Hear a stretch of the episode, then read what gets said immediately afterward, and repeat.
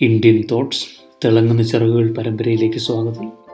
Episode അൻപത്തിനാല് ഉമിക്കൂമ്പാരം ഞാൻ ജോസഫ് മറ്റപ്പള്ളി.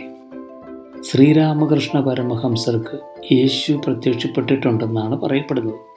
അദ്ദേഹത്തിന്റെ സ്വകാര്യ മുറിയിൽ യേശുവിന്റെ ഒരു ചിത്രം പൂജിക്കപ്പെട്ടു വരുന്നു രണ്ടുപേരും തമ്മിലൊരു വലിയ സാമ്യം ഞാൻ കാണുന്നത് ഉപമങ്ങളുടെ കാര്യത്തിലാണ്.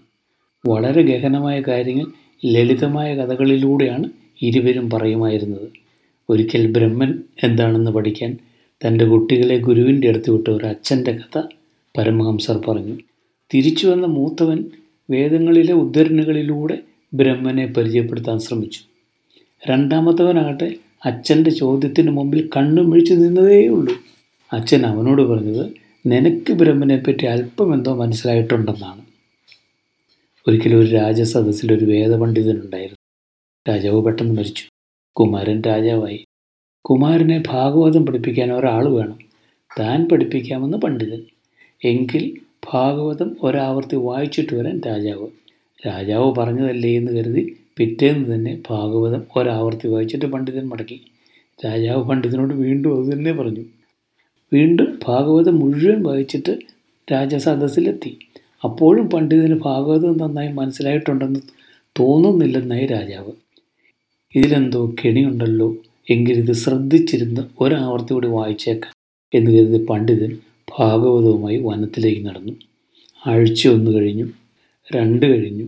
പണ്ഡിതനെ കാണാനില്ല. രാജാവ് സേവകരെ വിട്ട് അന്വേഷിപ്പിച്ചപ്പോൾ മനസ്സിലായത് ഭാഗവതത്തിന്റെ ഒരധ്യായം പോലും അയാൾ മനസ്സിലാക്കി കഴിഞ്ഞില്ലെന്നാണ്. ഉടൻ രാജാവ് അദ്ദേഹത്തെ വിളിപ്പിച്ച് ഗുരുസ്ഥാനത്തിരുത്തി ഭാഗവത പഠനം തുടങ്ങിയെന്നാണ് കഥ. ഇന്ന് മതതീവ്രവാദികളെ കൊണ്ട് രാജ്യം നിറഞ്ഞിരിക്കുന്നു. ഈശ്വരനെപ്പറ്റി ദിവസങ്ങളോളം വേണമെങ്കിലും അവർ സംസാരിക്കും. ഇവരാരും ഈശ്വരനെ അറിഞ്ഞിട്ടേ ഇല്ലെന്ന് സ്പഷ്ടം. വിശുദ്ധ ഫ്രാൻസിസ് അസസി ഒരിക്കൽ പറഞ്ഞത് വാക്കുകൾ അത്യാവശ്യമുണ്ടെങ്കിലേ ഉപയോഗിക്കാവൂ എന്നാണ്. അത്രമേൽ ലുബ്ധിക്കേണ്ടടുത്താണ് ഈ വാക്യുദ്ധം നാം വഴക്കടിക്കുന്നത് നിസ്സാരം കാര്യങ്ങളെ ചൊല്ലിയാണെന്നത് അതിലും രസം. സ്വാമി വിവേകാനന്ദൻ തന്റെ ലോകപര്യടനമൊക്കെ കഴിഞ്ഞ് മടങ്ങിയെത്തി.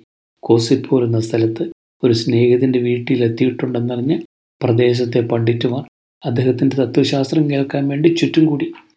അവരെല്ലാം സംസ്കൃതത്തിൽ പണ്ഡിതരായിരുന്നു. വിവേകാനന്ദനാവട്ടെ ഈ ഭാഷ ഉപയോഗിച്ചിട്ട് കാലങ്ങൾ കഴിഞ്ഞിരുന്നതാനും സംഭാഷണത്തിനിടയിൽ അദ്ദേഹത്തിന് ഒരു വ്യാകരണ പിശക് പറ്റി. പണ്ഡിതർ ഇതിൽ കയറി പിടിച്ചു.